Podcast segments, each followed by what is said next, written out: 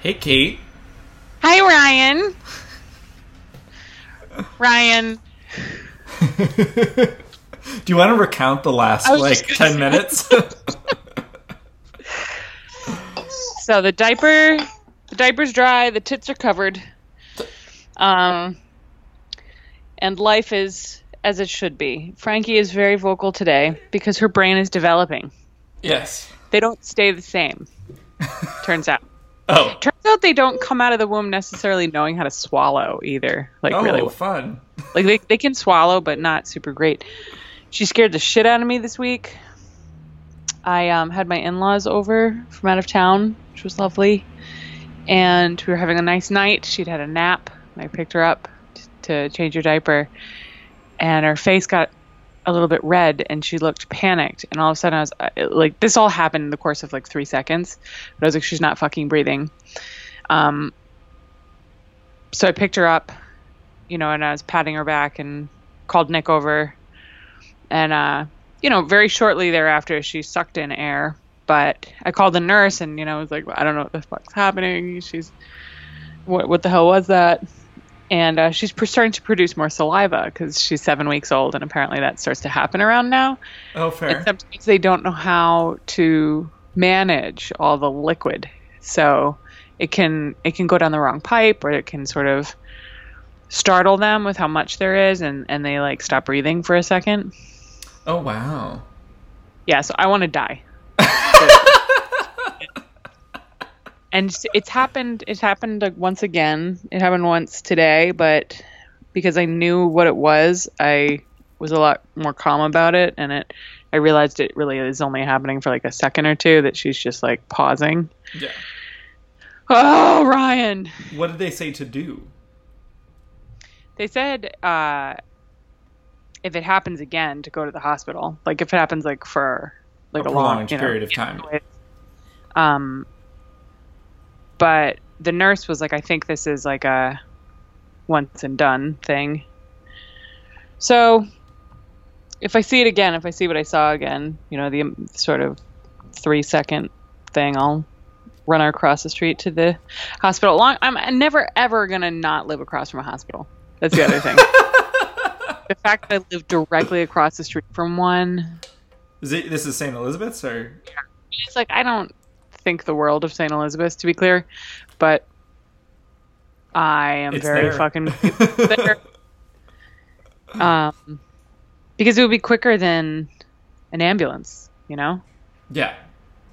all I have to do is trundle across the street. Trundle. Trundle. Word of the day. Word of the day. I wonder what its origins is. Anyways, I what it what that kind of stress does to your body is epic. I have it's just fear. Yeah. Fear is fear is so powerful. And it knocks the wind out of you and it's really hard to function normally for a while after you experience episodes of um you know sharp sharp fear like that and it was like a humbling so that was anyways i hope she grows out of that real quick. Yeah. she's like smiling at me. I'm like what's the big deal bitch? Just some spit.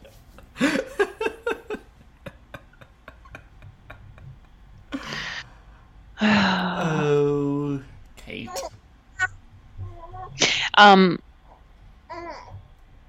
how was your week Um, it's good. It's it's a lot of just been a lot of running around, getting ready to uh, leave for Chicago on Saturday. So, um, I, for your brother's nuptials indeed.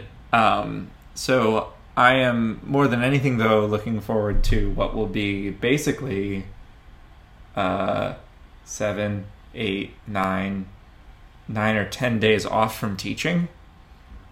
it's a long time which is sounds like it's just sounds like a dream right now but it's it's so close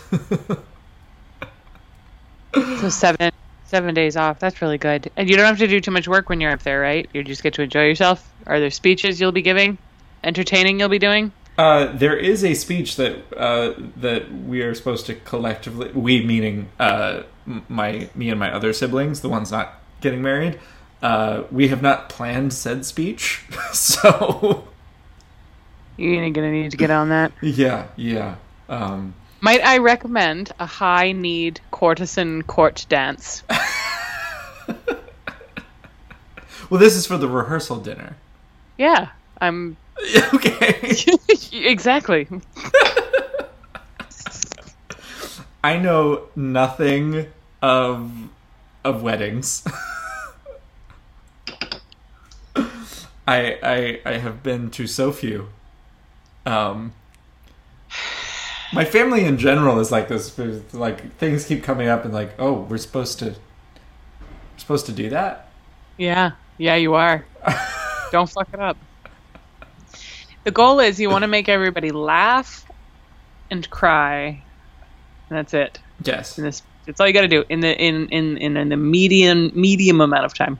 I, I don't think that my brother will listen to this, but uh, the the angle that we're we're looking for is uh, essentially um, apologizing to Casey for now having to be a Cunningham and having to put up with our very overprotective and quirky family. That's good. Um, I, I, that is the angle, but uh, we have done we have we have not uh, in any way had further discussion. I like those. That's a good trope. yeah. Um, All right, back to the most important thing: the origin of the word trundle. okay. Mid 16th century, denoting a small wheel or roller. A parallel formation to obsolete or dialectic trendle, cause to revolve related word. Uh, in short, to move or to cause to move slowly and heavily, typically in a noisy or un- uneven way. I didn't know it was also considered noisy. I didn't know that either, and I was worried there when you first started reading it. I was like, "Oh no, has Kate been using the word wrong the whole time?" No, no, that was that was accurate. That was accurate. Oh, trundle is perfect. Perfection. All right, so you're going there, and it's why is it a seven day wedding? Uh, I went to undergrad in Chicago, so and I haven't been back there in a really long time.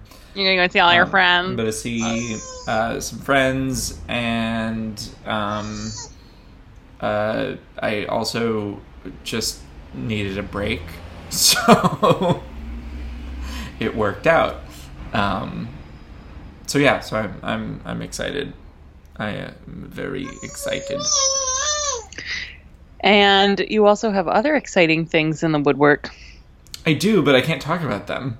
Oh, God, you have a. Did you sign a non disclosure? No, I just don't want to jinx it. You're not gonna. Can I talk about it? I won't jinx it. Will I? No, no. Uh, Kate is referring to a potential very interesting uh, teaching opportunity that I had an interview for this week that I am I'm really not allowed to talk about until I hear uh, back from it from them. Um, so I uh, will hopefully be able to talk about it next week, whether I get it or not. Oh, good. I hope you. um, but it is super it is super exciting and something that I've that I've always wanted to do. Um, and something I've been telling you to do for for years, and something that if you get, we'll be able to have all sorts of good conversations about its utility. And if I don't get it, the excitement and the thought process that it has spun makes it very clear to me that I just need to create another similar opportunity somewhere else. Because That's a healthy way of looking at it. Um, uh, so yeah. So I breastfed in the parking lot of PF Chang's last night. I feel like the podcast only gets more. The, the podcast should just be called "Bad Segways." so we just change the whole name. It's just "Bad Segways" and non sequiturs with Ryan and Kate. That's segues. Um, so I just had to say that sentence. Um, we weren't at PF Chang's. It was just oh, the parking. like, that makes it even funnier. That like you were. It wasn't like you were in PF Chang's and had to leave to go breastfeed. so here's this thing that happens. Um, LL Bean has has a twenty percent had a twenty percent off sale, and I have some merchandise purchased for me from my mother about fifteen years ago, and they have the most generous policy of you can return it. So Nana put the whole family in the wagon and headed on down to Dedham. Where I returned a sleeping bag from 1997 that I had used approximately 17 times before breaking the zipper. In fact, in some sort of Adderall fueled dream state, I climbed to the top of the Flatirons with that sleeping bag. So I. we're off track. But I also had a LL Were we ever those- on track? No. we're- And I had one of those LL Bean beach bags with your initials on it. sure. And apparent and it's just it just got gross and moldy. I don't know how. But it did. So don't you? The man behind the counter i you know i waited in line patiently and i went up and i just brought it up and they don't make you explain it. But you did just anyway. he just looked at me and he was like okay. Okay. And then he gave me a gift card. So we went back because i they gave me a gift card and like a $10 off coupon. So i went to go get some some sneakers for the snow. But are we even going to have snow anymore? I have no idea. Probably not Well, until January. If something goes wrong with the shoes, such as global warming, I get to bring them back and return them for a pair of sandals. And LL Bean won't judge me. So I had a really great experience breastfeeding in front of PF Chang's. There's great people watching. Who, the people who go there. It's right next to a Jared, the gallery of jewelry. Anyways, Um, sorry, there is a there is a issue developing at the studio where my body isn't working or something. I don't know. I'm just texting further instruction. So while you text that, I'm going to talk for a second. And I promise this won't be a podcast about breastfeeding always, but for right now, there's going to there's going to be some breastfeeding talk in it. I was uh, I was feeding her in the car in front of PF Chang's, and uh, it was dark, and I realized that you know sometimes she doesn't she doesn't uh, nurse that long. She's like, just give me the fucking bottle, because for those of you that don't know or don't care, it's. Um, a combination feed because I have low supply.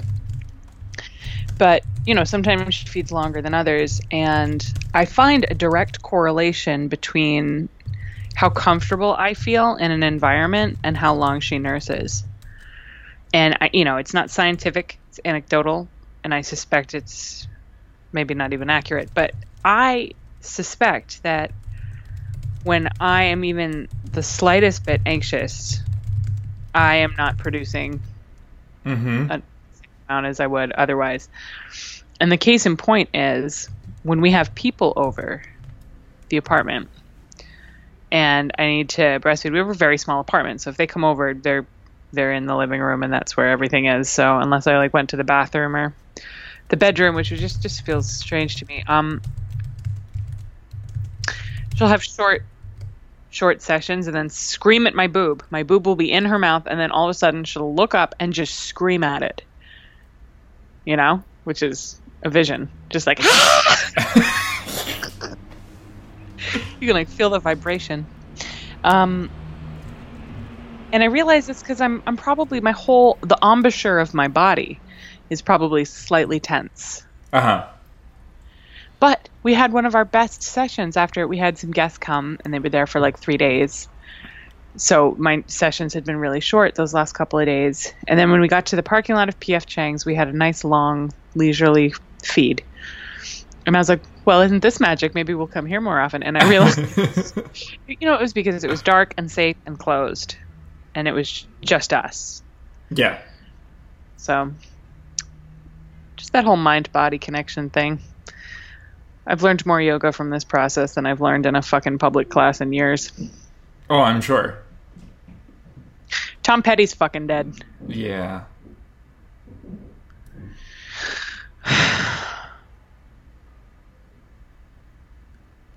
There, there's no way for me to pump any Tom Petty into this podcast legally, but I, I wish I could have just like dropped something. Wildflowers. That was such an Yeah. important album. Yeah.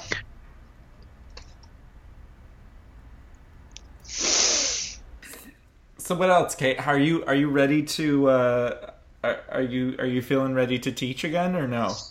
Well, Gabby, Gabby, if you're listening, Gabby's been up my ass. She's the best. Um, oh no, she really is. She is the best. It's No, funny. no, I like when we hang agree. out, when we hang out, she's like, "Now I'm talking to you as your boss. Now I'm talking to you as your friend. Now I'm." Context is key. Yeah. Um, so we talk about coming when I'm going to come back, and I still have to respond to an email that she sent about that.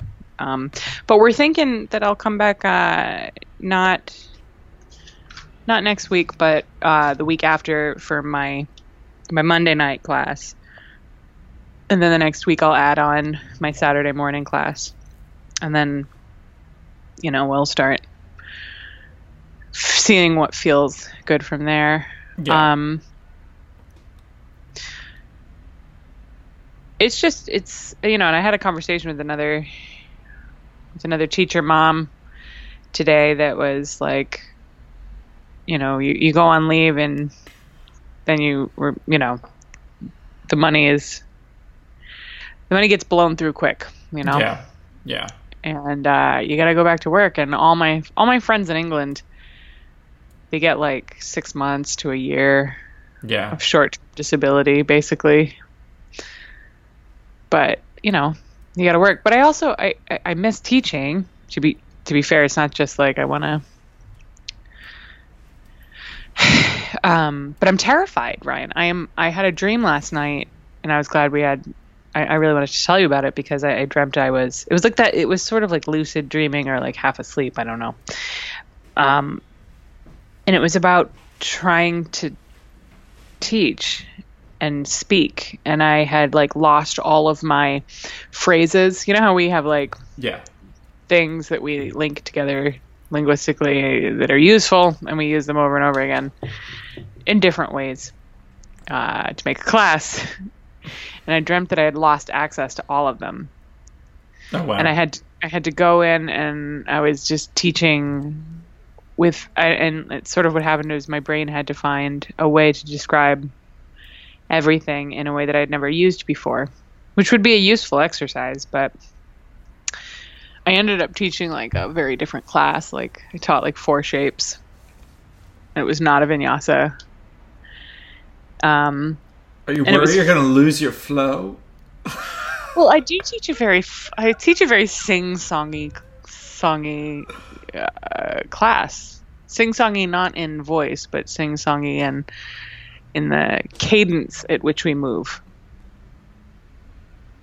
Uh, I don't know that that's my perception of it when I've taken class.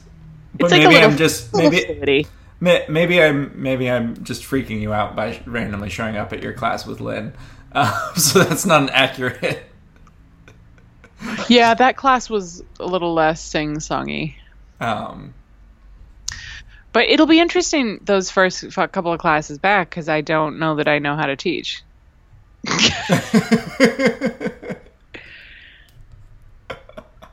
you know, and the last thing I want to do is um the last thing I want to do is like rehearse or practice. I just want to go back and see what the fuck comes see out what of it. happens. Like, let's see. that's fair. You know, I I was practicing last night at home, and my practice looks very different. And I was like, I wonder if I could do this in class. What I'm doing right now. And the answer was, yeah, for the first 20 minutes, and then you better get your sing song on, because you know. But my practice is not at all what I'll be I mean, it it's partially what I'll be teaching, but the rest of it is, you know, because I'm not doing like I should be, but currently What do you mean you should be? You should be I what? feel like I feel like I should be doing a more vigorous practice right now. I've got the okay from the doctor. My vagina has retreated back up into itself. um, and you know, I got I got the go ahead to go ahead. but But if you don't feel it, yeah, then what? Then stop shitting yourself. I know, I know. But like everybody else I know is like, look, I had I had my baby and now I'm fit again. And I feel like, oh no, look, I had my baby and I'm manic depressed. look, at my baby and I'm shut in. Yeah. but also, that's a fine thing to be. Look, I had my baby. I'm going on a very gentle walk. yes. Yes, I think. I think uh. everybody would understand that. I know, but it, I do crave it though. To be fair, I crave some of the thing. I, I crave my practice, the the the more vigorous one. I just can't do it right now emotionally. I just don't want. I don't want to go to a studio. I don't want to put on yoga clothes. I just want to live in a fucking house coat. Well, maybe next time I'll, I can just get on Skype and you can turn up your speakers and I can teach a fast, vigorous vinyasa class to you in my house from coat. afar From in your afar. house coat. I can just turn the oven on, make it a little warm. Uh, yeah, exactly, exactly. Oh. So that's my goal for the week then. Is I'm gonna to- get my ass to a class, and I don't have to do what's offered in the class, Sure. but I'm just gonna try to get to one. I feel like that'll be interesting to experience again and see if I that shakes the cobwebs. Mm-hmm. I don't know. How's your practice? Um.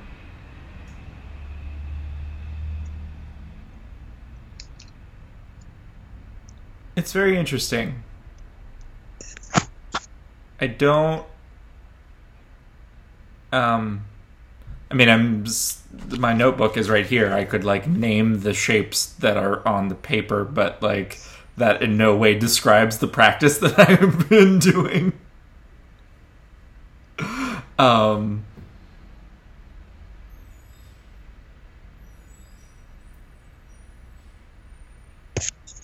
Yeah. Uh, it has been um,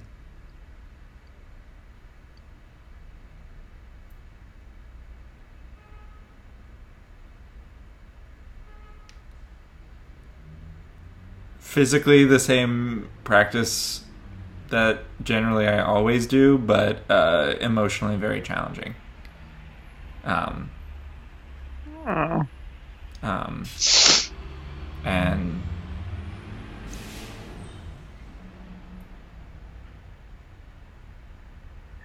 yeah, uh,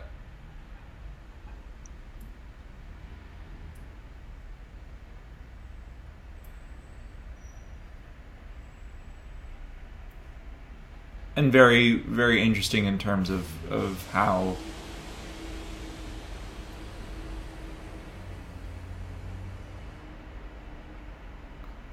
how and where the body is my body is just gripped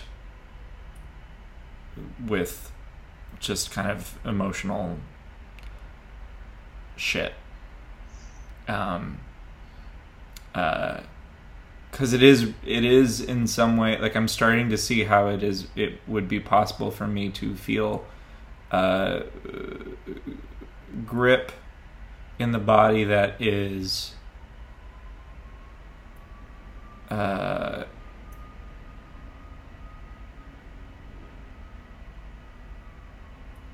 from just sort of like misuse or overuse or fatigue or things like that and grip that is in there from just sort of bless you. Um, that is there from sort of anger and fear and depression and um, and so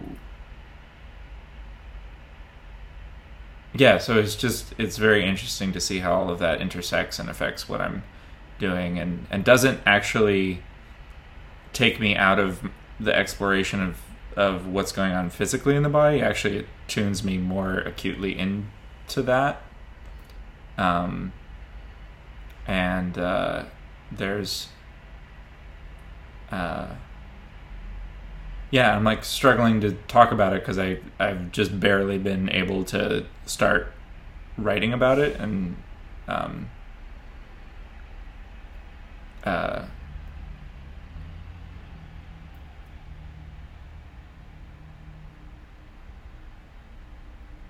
but yeah, I don't know. I don't know.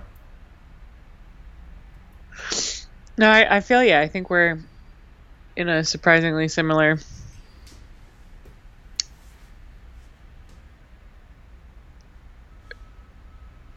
potentially similar place. I with my with my practice the other day I was like I don't know what of this is. I haven't used it in a while and I don't know what of this sensation that I'm experiencing is this is new muscles that I'm using all the time now. Uh-huh. And I don't know what of this is my body completely terrified. And Yeah. like, you know, I'm just like ready at any time to run across the street to the ER, or I'm ready at any time to grab a suction um, device or find my phone to call 911 or make sure she's breathing or, you know, just this new level of fear that is writing itself on my body in a, in a way that I'm I'm not used to the to the volume of. Yeah. You wrote a interesting email to your to your teachers. Well, actually, this was in the in the like closed Facebook group that we have. Um, I try to keep the um, like logistical stuff over email and the this type of- Philosophical. this type of stuff on Facebook. It is a trundle. It is a trundle. Um, uh, and I've been I've been thinking a lot. This I guess ties into what we just talked about. Um, this prompt that is often um,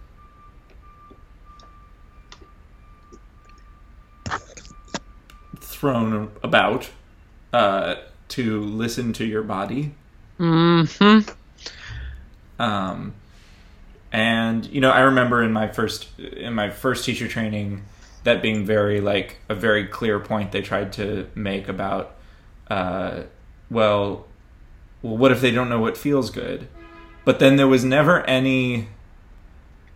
Uh, there was never any unpacking of that any further than like just don't use that phrase because what if they don't know what feels good?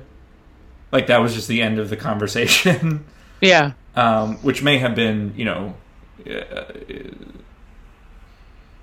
something that I should have been like, wait, wait a second, that's you can't just throw that out there. Um, but one of the things that that my teacher Tom uh, really advocates for is this this uh, kind of continual ans- uh, asking of, of kind of open questions and being really clear that like questions don't actually need to have an answer. It's actually just worth asking them and and and listening to what comes up um, which in the case of uh, an intellectual conversation I think we can get us have a sense of like oh I'm listening to something internally. Like I am listening to my own thoughts. Um, and so I wrote uh, instead of just keeping all of these questions that I ask myself to myself I've started putting them up on the Facebook group uh, and what I put up last week was uh, open questions on listening to my body how do I listen to my body how did I learn to listen? And do I teach that? And if so, how?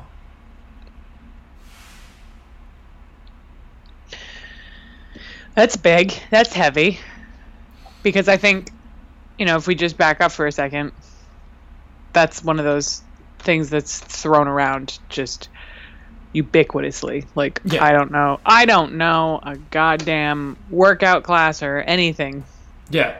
Yeah. where that isn't just like a throwaway platitude. Yeah. Just listen to your body. Listen to your body. Listen to your body and then push past it. Or listen to your body and take care of it. Listen to your body. It's like a it's like a lazy man's uh, take care of yourself and be safe because I'm not going to do any of those things for you. Yeah.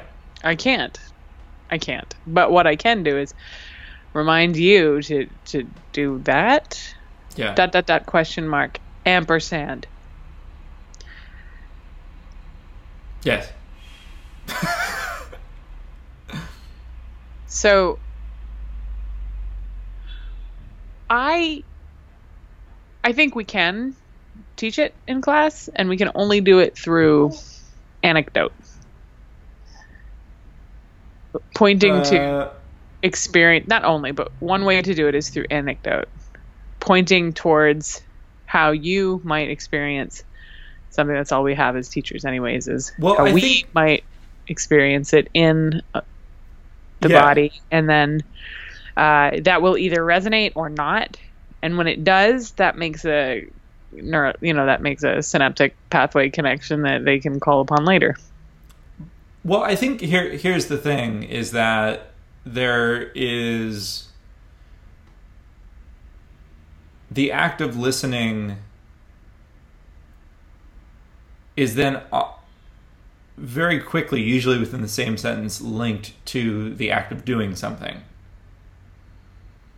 So I actually want to separate the doing something from the just listening. Unless there's you're listening and there is a really sharp pain and then you just need to like back off to come out of pain. I'm actually curious in you know, am I just am I listening to my body moment to moment and what do I actually feel? And then what is the meaning of that feeling?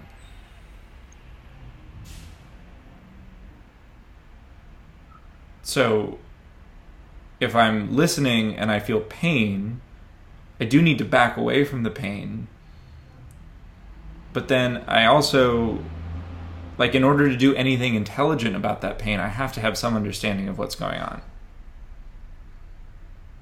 Which often requires you staying in the pain for just a microcosm longer sure, it might, but but it, it also generally requires going and getting help.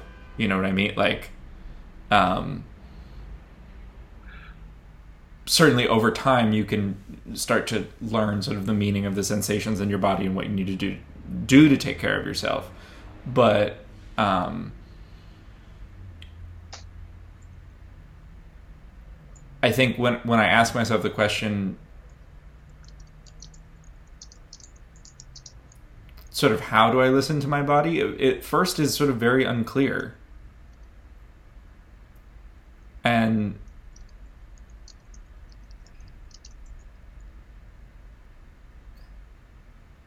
well, it's unclear and it isn't. There there is there is a process of supporting myself in a you know if we're talking about in in asana practice there's a process of supporting myself in a given asana. There's a process of uh uh quieting myself down so that I can experience the breath and the sensations that are going on. And and that that is the process of listening um, how did I learn to do that? Uh, kind of by accident. how'd that happen Well, it's just being in, in like here's the thing if if if I think back to not having done any yoga before like the the directive to listen is almost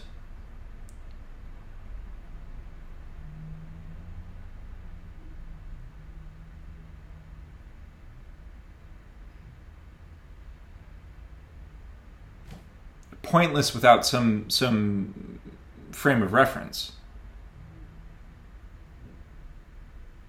The frame of reference being what the you know in many cases when we start teaching you what the teacher or the method is providing and i think one of the benefits of a time when people used to go to the same um, sort of more were in the in class with the same teacher over and over and over and over and over again. Like you just you had a teacher that you went to every week. Like i went to barbara's class every tuesday at 2 p.m it's like or you know you could even say this about um, uh, a Forrest class or an ashtanga class. You pretty much even i who have very little familiarity with Forrest yoga in the grand scheme of things if i go to Forrest yoga class i can pretty much know from the first like two poses where we're going like it, it is a pretty there are not that many different sequences within that method. There are things that get added in and stuff like that, but um, like part of it is you have to be familiar enough with a lunge so that you're not so concerned with the mechanics of it that you that your mind is sort of occupied with just sort of trying to figure out how to put your bones in the right place. Does that make sense? Yeah. So it it is hard enough to I find to listen and and do it feel accurately what's going on internally to intercept what's going on internally uh, both from a physical level to an emotional level to an intellectual level uh, in like Tarasana. And with every sort of added complexity you add to a particular asana, you know, it, it becomes harder and harder to to just blanketly listen to um, uh, or blame uh, just feel generally what's going on in the body.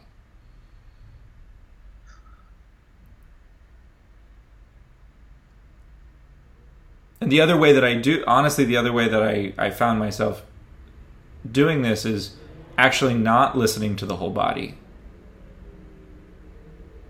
Saying, uh, you know, coming into a particular shape, so I'm just going to feel an awareness of the whole body, but I'm actually going to feel and listen to what I am understanding is happening in the hip. Um, so you were capable of doing the whole body before? no, I like, think like I can I, I can feel if I stand in Tadasana, I certainly have an awareness that there are parts of my body and how those parts are feeling individually. But I also have a sense and awareness of the body as a whole. And there are going to be things in my experience that pull me towards one part of my body or the other, pull me towards a, a thought process or pull me towards an emotional experience just from moment to moment. But I can come back to a feeling of the body as a whole.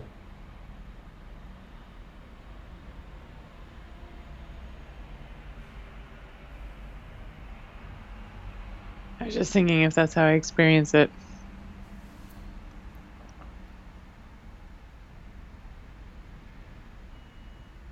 Hmm.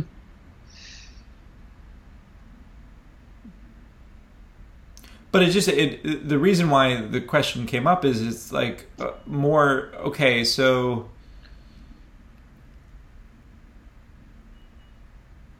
if it is important to me in my practice to quote unquote listen to my body and take care of it which i'm saying that it is. Yes. If if that is such an essential part of practice um, even if I don't have a clear sense of how I learned how to do that, I still have to have a clear sense of how I want to teach that. If that is going to be languaging and and um, but what you atti- mean when you say it, yeah, yeah, an atti- attitude about how what is the actual process of that, um, and sometimes I like I think the thing that is also really interesting is what points this phenomenon out to me oftentimes is when I am in a particular shape at a particular moment in time, and I ask the question, "What's you know what can you feel in uh, in and around this part?" And when the answer comes back, I can't feel anything. Like I, it's just blind. Like I, I'm not feeling. I'm not like. And and so the the difference between that and that phenomenon of like, oh, I don't really know that I can feel that. I don't really know that I can listen to that.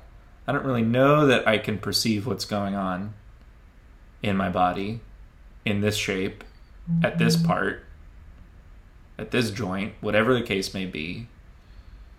Um, and actually being able to just relax with that and just wait. Like that to me is is um, a really interesting process. Not to like go right into like jabbing it with a tennis ball or something like that, though certainly like touching can be really useful in this regard. But if I if I am not feeling something, I really try not to go for. Um, I, I, if I if I have to touch because I can't feel from the inside out, I, I really like to do that with my own hands before I get a tennis ball in there and start. A foreign before you shove a foreign object in Yeah, it. yeah, yeah. Um, I, isn't it interesting that we choose the t- the the verb listening? yes. You know, like of all the senses that we might perceive with l- listening, just it means that we're on some level ascribing language to sensation internally with interoception. You know, we're not saying uh, see what's happening inside. You know, Yeah. Well, I think And we don't say just it, it it it almost others the body in a way. It's interesting. It, it's like you go in with uh, a listening device that translates from this universe that is not necessarily you. I, I mean, I'm mincing hairs here, but it's just it's interesting to sort of reflect on the fact that we've just collectively chosen to experience it that way and to refer to that phenomena of Well, I think it- self-awareness. I think it comes from I think it comes from two things. I think it comes from the overuse and the sometimes blatant teacher trainers telling people not to use the word feel. Like Really? Yeah, yeah, yeah. I've I've heard that a couple of times now, um, from students that have that, that have uh, worked with me, um, from teachers that have worked with me, uh, and I think I think it also comes comes from a. Uh, I often use the same language that I would use to talk about um, volume of like external sound to talk about volume of internal sensation Yeah. which is too. is very I, and I, it's like something I didn't even notice. Like it, I actually heard it on the recording of the class. The moment where I was like, "Oh, that's a weird thing that you do." Like talk about sensation like it's a knob on a guitar amp or something like that. Like I think it's super effective. I think I even No, it stole it, is- from you. it- I love it. It is. I think it is effective, but it, it is interesting that we've chosen to to go that that route. Um, but I also think The body is sound maker. The body is sonic. yes. I mean, I think sound is a is a really interesting, um, and it, it's been it's also been very interesting because sound is something that, um, in terms of meditation, that uh, my friend Fez and, and my teacher Tom they like focus on a lot. Um, but in the way that I learned meditation, the lineage that I've learned in, sound is not really focused upon because the eyes are open. So like the main sense perception that is talked about is the gaze, is the eyes. Um, so, but I've been playing with that a, with that a lot, um, and uh, I, I I wondered too if the fact that we because I think the most one of the easiest sort of internal we have an internal sense of our own thought process which is often talked about as listening. So I wondered if that got transposed somehow into listening to other things like emotions, which are sort of a complex mix between a somatic experience of of of physical sensation and and a thought process, and then that becomes ascribed to just the physical sensation that I'm feeling in any one place internally. Like it's just very fascinating, um, and I kind of went down multiple thought safaris uh, over the course of the week. Yeah, well, I threw a carrot down one of the holes. Oh, I thought you were talking about this conversation. I was like, Ryan, here it is. And then I threw it. Um, and uh,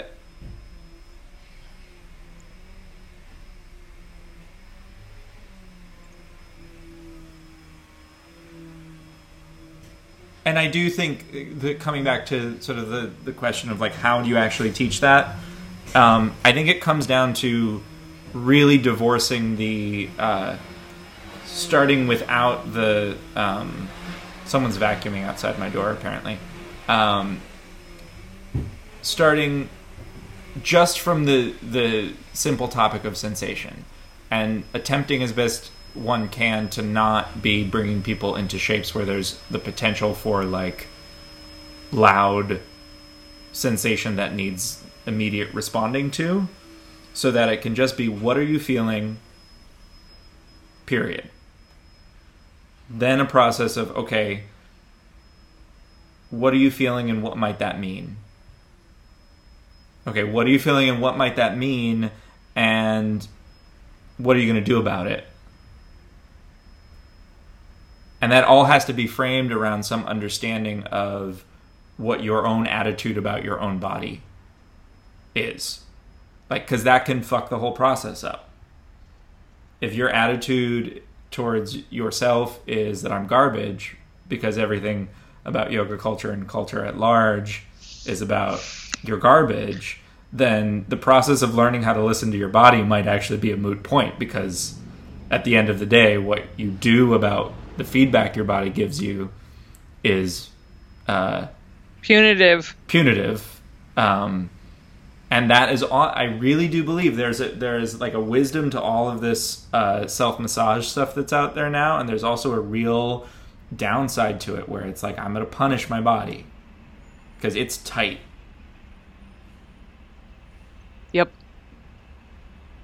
The wisdom is I can't feel something in my body.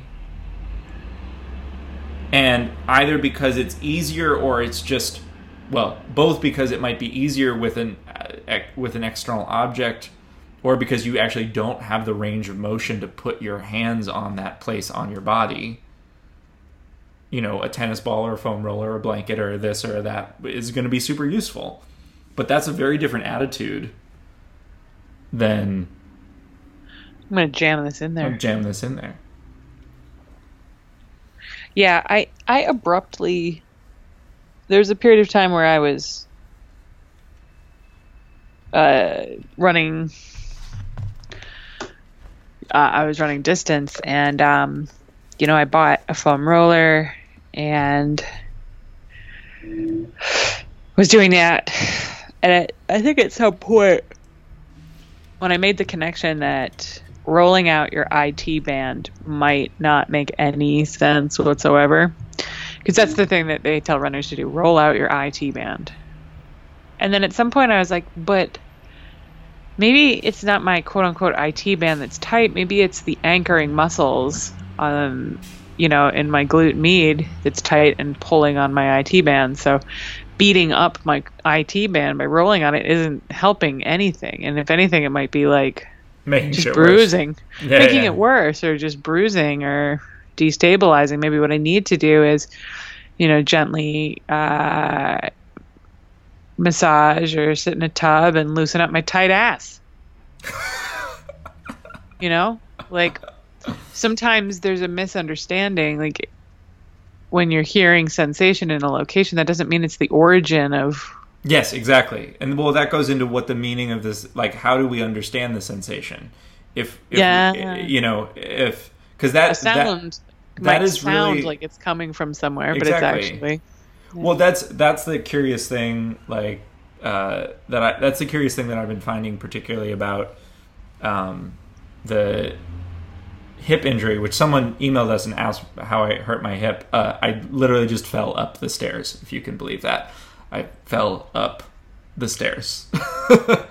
um, but it is really hard to understand it the the pain is not how do I say this?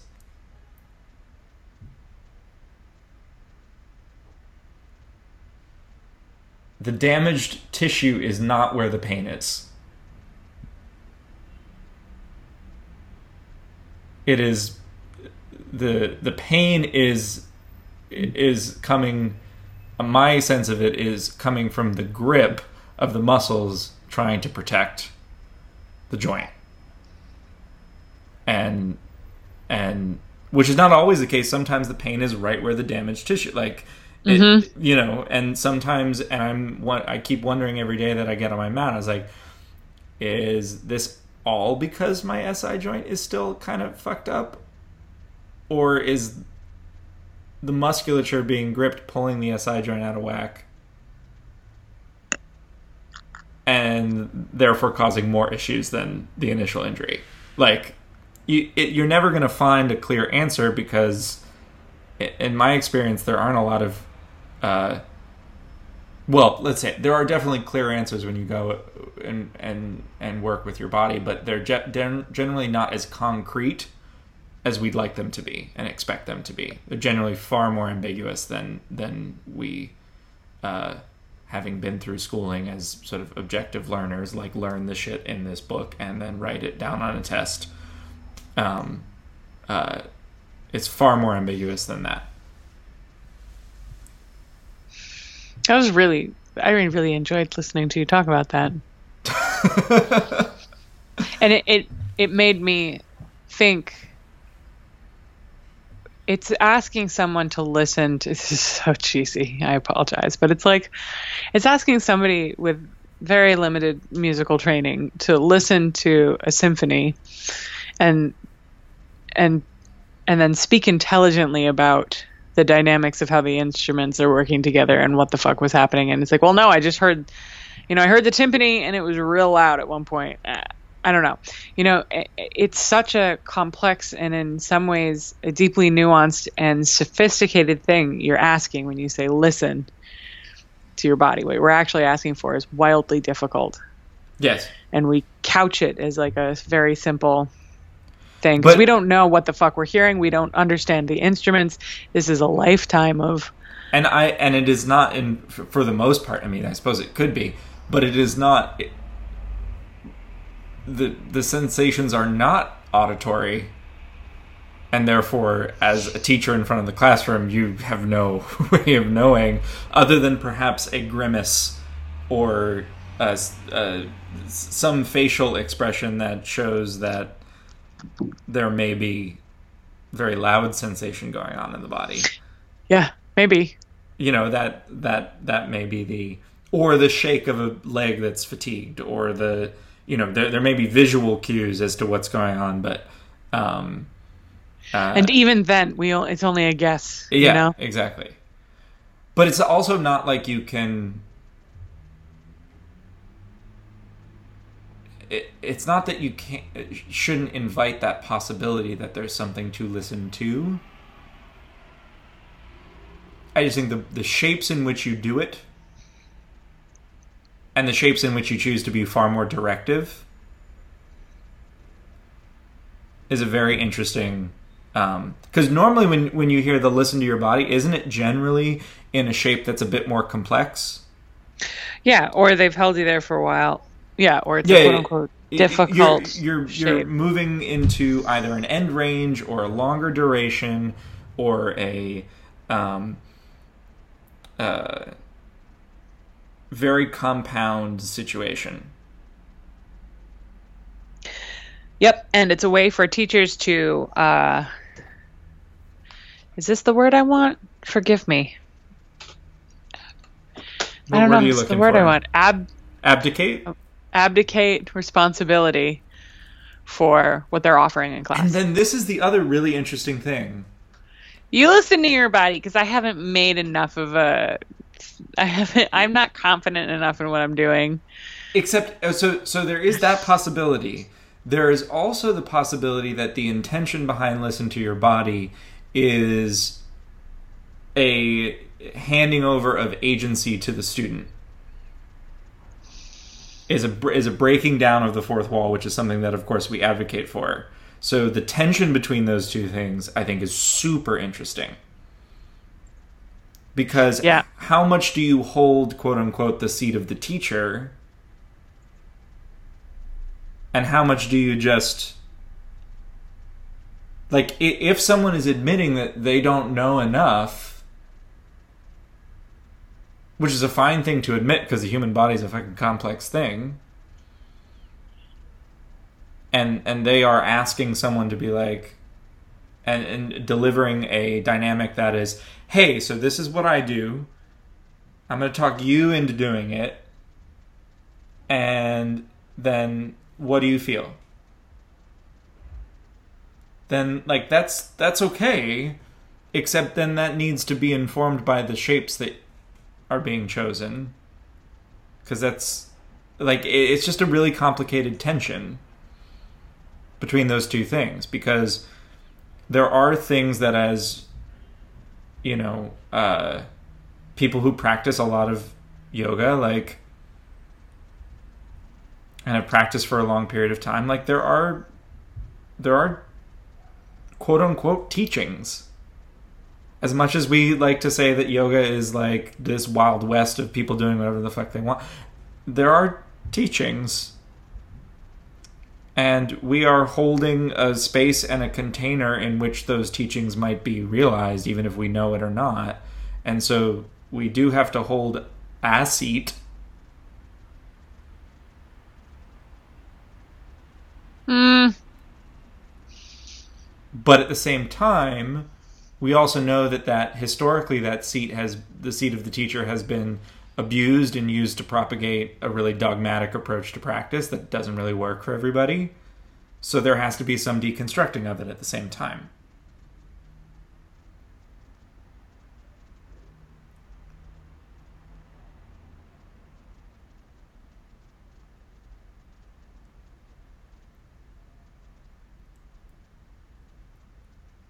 Yep. I I don't know if it's just my personal I don't know if this is just based on me, but I I just I reject fully the holding of a being a vessel or uh, carrying on of a lineage. I recognize that I'm what actually- I learned echoes, you know, from Sure. someone that was taught something by someone who's who summoned someone, but I don't want to confuse the, the conversation of influence with the conversation of, of teachings. Because, yes, we are sort of an echo of, of all of our influences. But if on some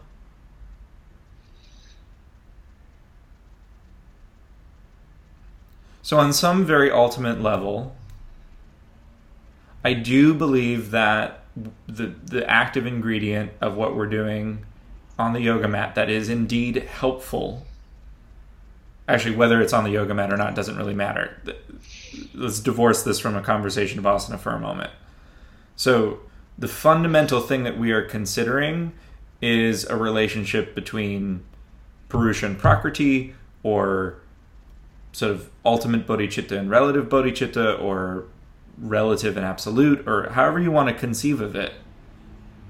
And the through line between Patanjali and between um, uh, Buddhism and between the through line through all of it to me is that there is an acknowledgement that there is some human nature that can can sort of rest within itself. And so and that there are things that come up that get in the way. Generally referred to as kleshas or chittavritti or whatever you want to think of it as. Both of those things, actually. And so the idea is to yes, soften that, but there has to be some acknowledgement that, like, hey, on some level, things are fundamentally okay. Even if it's just within this body. Even if, you know, even if it's just within this body. On some level. there is an innate intelligence here. So that's what I mean by holding my seat is trying to continually be able to tune to that and have confidence in that. And if I have confidence in that, then the deconstructing of, of the teacher's seat is not so doesn't feel so groundless Does that make sense? Yeah, yeah, I can I can drink that Kool Aid. Um, which is also not to say that if I were teaching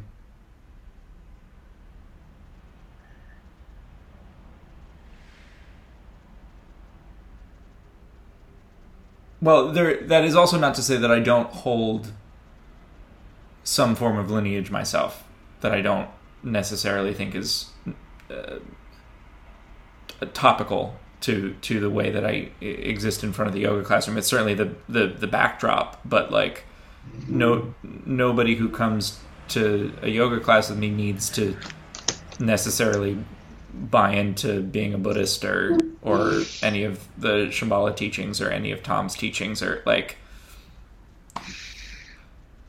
no one needs to buy into that in order to practice or or you know what it is ryan i just i realized i think at some point that teachers are performers and teachers and performers are teachers and performers because they're uh, they're they have a malfunction of ego somewhere.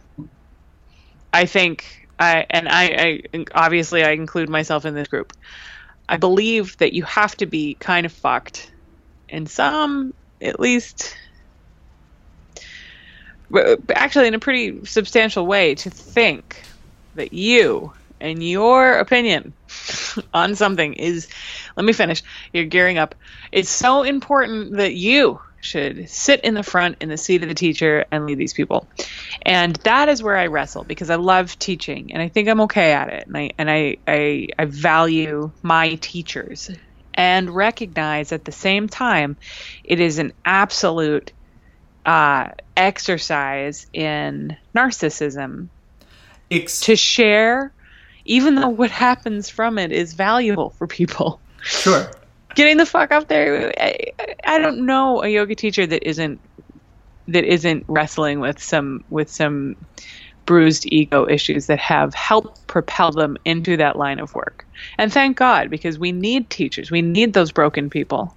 so, but this is this is the idea of of this is the idea of co-emergence though because at the same time that storyline is valid that that there is something, you know, inherently uh um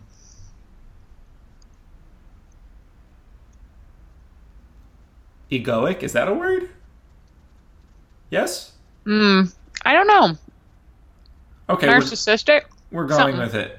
Um, yeah. No, I like egoic because narcissism. Driven? Yeah, narcissism has has a, a, slightly different.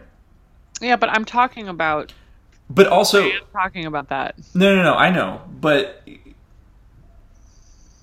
that exists at the same time as someone. Well, and it, it may not exist at the same time. Let me be clear. In someone who who is trying to be a teacher, there is someone who acknowledges their, you know, egoic tendencies, for lack of a better word, and someone who legitimately feels that um, what they are practicing is inherently beneficial to other humans, and that it, there is something in them that would like to share that with other human beings. Not that they have all the answers or that they've got some dogma that works. and that there's a anybody. shortage of people doing it.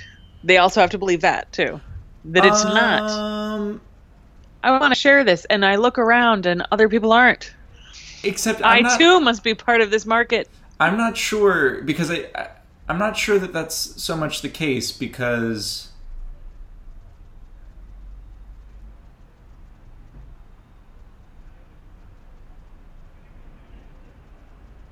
because for example like I mean I can only talk for myself like I don't want to teach thousands of people. I want to teach people that I want to teach just a small amount of people.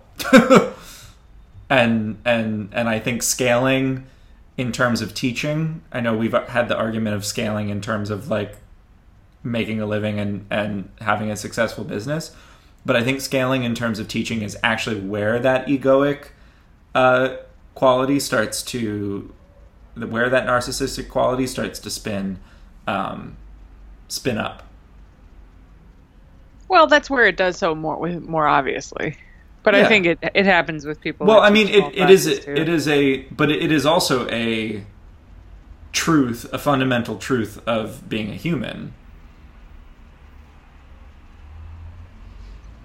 Like I haven't, I've never spoken with a teacher who's been practicing for uh, multiple decades who say that they don't experience a fixed ego state anymore. You know, that's what Trungpa Rinpoche oftentimes didn't talk about eradicating the ego. He just talked about the ego as being fluid as opposed to being fixed. Like that self is fluid because all of the ever changing conditions around it. Because the second, actually, this is part of the issue. Is the second we start talking about ego, it, there's a confusion around what ego means in in a Buddhist context and in a versus a Freudian psychological. yeah. Yeah. context. So that that is actually probably not the best word. Um, Yeah, that's why I'll I'll go with narcissist. Narcissistic tendencies. There there is an inherent and we all have it. You have to have uh, some narcissistic tendencies to be a healthy human. But I I am Are you using that- narcissism in the same way that I'm using ego? Probably there's some overlap there. Because uh, from a Buddhist context, context, ego is not inherently a bad thing. It just is. Exactly. Neither is what, what, I would what I I would identify narcissism as a neurotic con- context. Yeah, but narcissism isn't in and of itself an, a bad thing. Everybody has to have. Okay, no, I, I buy that. That's that was just not my understanding of the of the of the term. I I, I understood it to be like a pathological. It is when it is. You know what I mean? Um, sure, yeah, um, yeah, yeah. I was talking to Nick about it, and he was like describing something as, or someone as having that, and I was like, but, whoa, whoa," and he's like, no, no, no, it's okay. Everybody has Yeah. that, and you need a little bit of that, or else you don't feed yourself, and you don't, Yes. you Yeah, know, yeah. you don't put on clothes. Yeah. Um, but it's it's when it becomes the driving. Yes. Yes. Okay. I yeah yeah. So now we're on the same page. But it's true. I, I mean, I think like the a critical understanding of that term is more like when you hear that word, something terrible is happening. But I, I do sort of mean it like that for teachers. I think when I'm saying it, what I'm saying is it's different, you know, for everybody on a different spectrum. But I think the impulse to become a teacher, and I'm not talking about like an elementary school teacher, although I'm sure that there's elements of that there too. But I, I'm mostly talking about to become a yoga teacher specifically hmm um, or to become a fitness instructor uh, is far more on par with becoming um, an actor. I'm not comparing the two lines of work, but the drive to do them is performative on some level. Unless you're like, I am just seeing private clients. Well, but even then, no. I, I think some of this is a level of experience. Like if it is the if it is the sort of narcissistic tendency that drives someone to teach, hopefully, if they are practicing, that gets softened to the point where they eventually can teach from more of a place of just wanting to share and be helpful. Look, you can be an exceptional fucking teacher and completely pathologically uh, narcissist a, a narcissist. I really believe you can. I think that there are genius teacher teachers Asana- out there asana and yoga teachers that are fucked. Just like for example you can have a very unhealthy epically gifted doctor. Sure, sure. you can you can have a therapist that is fucking Hannibal Lecter. You know, Yeah, like yeah, yeah. No, no, no. You, somebody that, that is- fair. That's fair. this is the Bodhi. This is the Bodhisattva, the person that leads you to, but ne- isn't necessarily arrived themselves. sure. They'll shepherd you. They'll shepherd you along the river, but they ain't getting off on the shore. You know what I mean? But uh, you know, I guess I just see like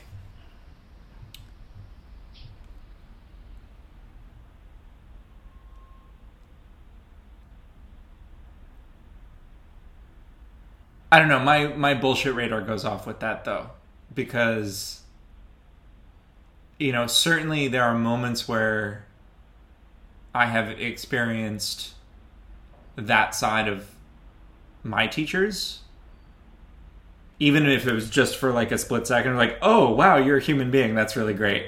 Thank you for sharing that. You know what i mean like i've experienced that. Um but i also experience some part of them that is incredibly self-aware of that Yeah. Of course. because Yeah. they be, which shows me that they are actively engaged in practice and not trying to sell me some bullshit I, I think those things can coexist. You have somebody that's like, "Hey, I am so fucking fucked up. That's why Yeah, I love yeah. Yeah oh, I'm so fucking fucked up. Now I'm going to teach yoga, and I'm going to teach it to a lot of people, or or a small amount of people, and I'm going to, eh. but I, you know, and I'm and I'm self aware of how fucked up I am. I am so fucked up, but that doesn't change the fact that at the end of the day, they're fucked up, you know. And and hon- honestly, I I am. I am proposing that they are fucked up in a very specific way that is uh, unique um, or occurs more frequently amongst yoga teachers. I, I think there the would be- drive, there would- there fucked would up be a- drive is, is similar thread. Yes, for all there, of us. there would be there would be plenty of anecdotal evidence to support that, uh, but there is part of me that wants to make the argument of like, at at some point along their trajectory, something went off the rails and it was no longer yoga. Hmm. Which is a flawed argument. I guess I just see it more as like ar- artists and writers I know. Like they're all creating things that are different, you know, and they're sort of in conversation with each other, but not really. And they come from different traditions using different mediums. Uh, but the drive for many artists is a you know a dam a place you're coming from a place of damage, you know of quote unquote But using isn't everybody coming heal. from a place of damage though? Yeah, but not everybody then goes into a, a profession that Sure. is uh, uh, an amplification of that. Some people uh, become vets, you know, and some people work at coffee shops, and some people are administrative assistants. And I don't find those lines of work to be as associated with this particular personality. Though I have to say, Kate, if you if you offered me if magically tomorrow you said, "Okay, Ryan, I have a job opportunity for you." You aren't going to make a lot of money, but it'll be enough to like still live in Boston and and and you know study the yoga that you want to study. Um, and you you know worked from 10 to 6 Monday through Friday. Um, but the only caveat was you couldn't teach yoga anymore. I I would it would be very hard for me to say no to that. Like I probably would, but part of me wonders whether that is the the narcissistic part of me. Cuz there is a part The of me part that would say no. yeah, because there is a part of me that's like, okay, 10 to 6. That means if I get up at 7, then I have two hours to practice and get to work. Like, the the prospect of having time to actually practice uh, is very much more appealing.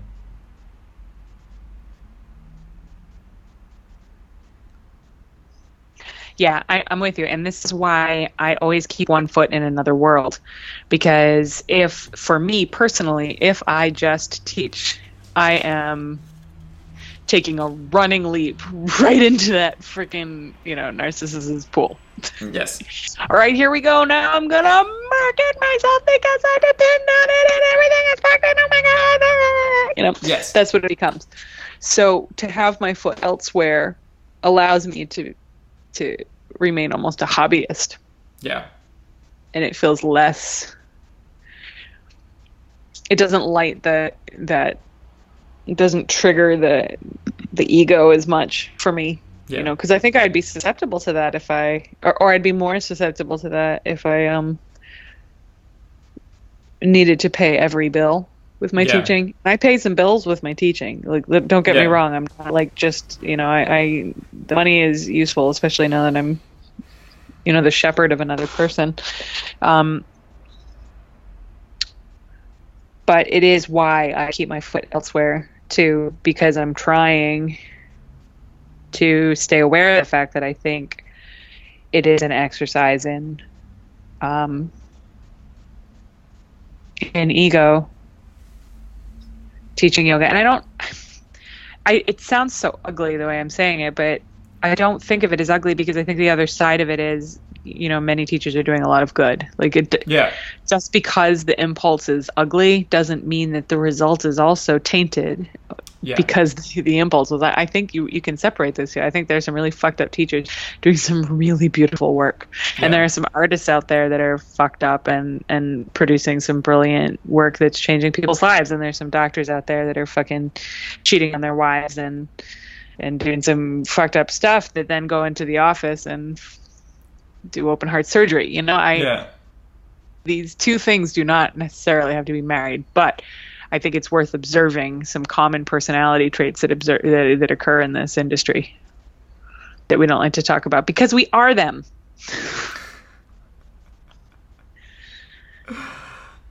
We are them. We are them. Tatvamasi. Mm, Is that right? Is that right? No. Well. Uh can I can just on a lighter note, I have never understood really understood the desire to suck your own dick.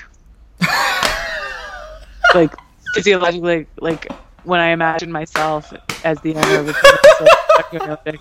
Eh, it just isn't something that because I don't know what that might feel like because I've never had a dick sucked.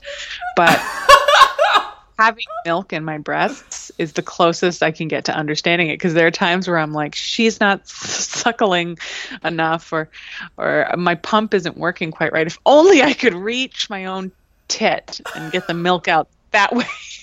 and then I'm like, aha, that's what guys are after. Is it?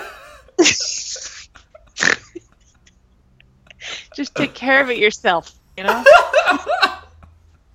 and then I sort of imagine myself drawn as a Ren and Stimpy character trying to do it. You'll cut this part out, right? nope. This is how we're ending the podcast. Wonder- Terrific. Well, this has been unrolled. Yeah, it sure has. Has Um, been unrolled.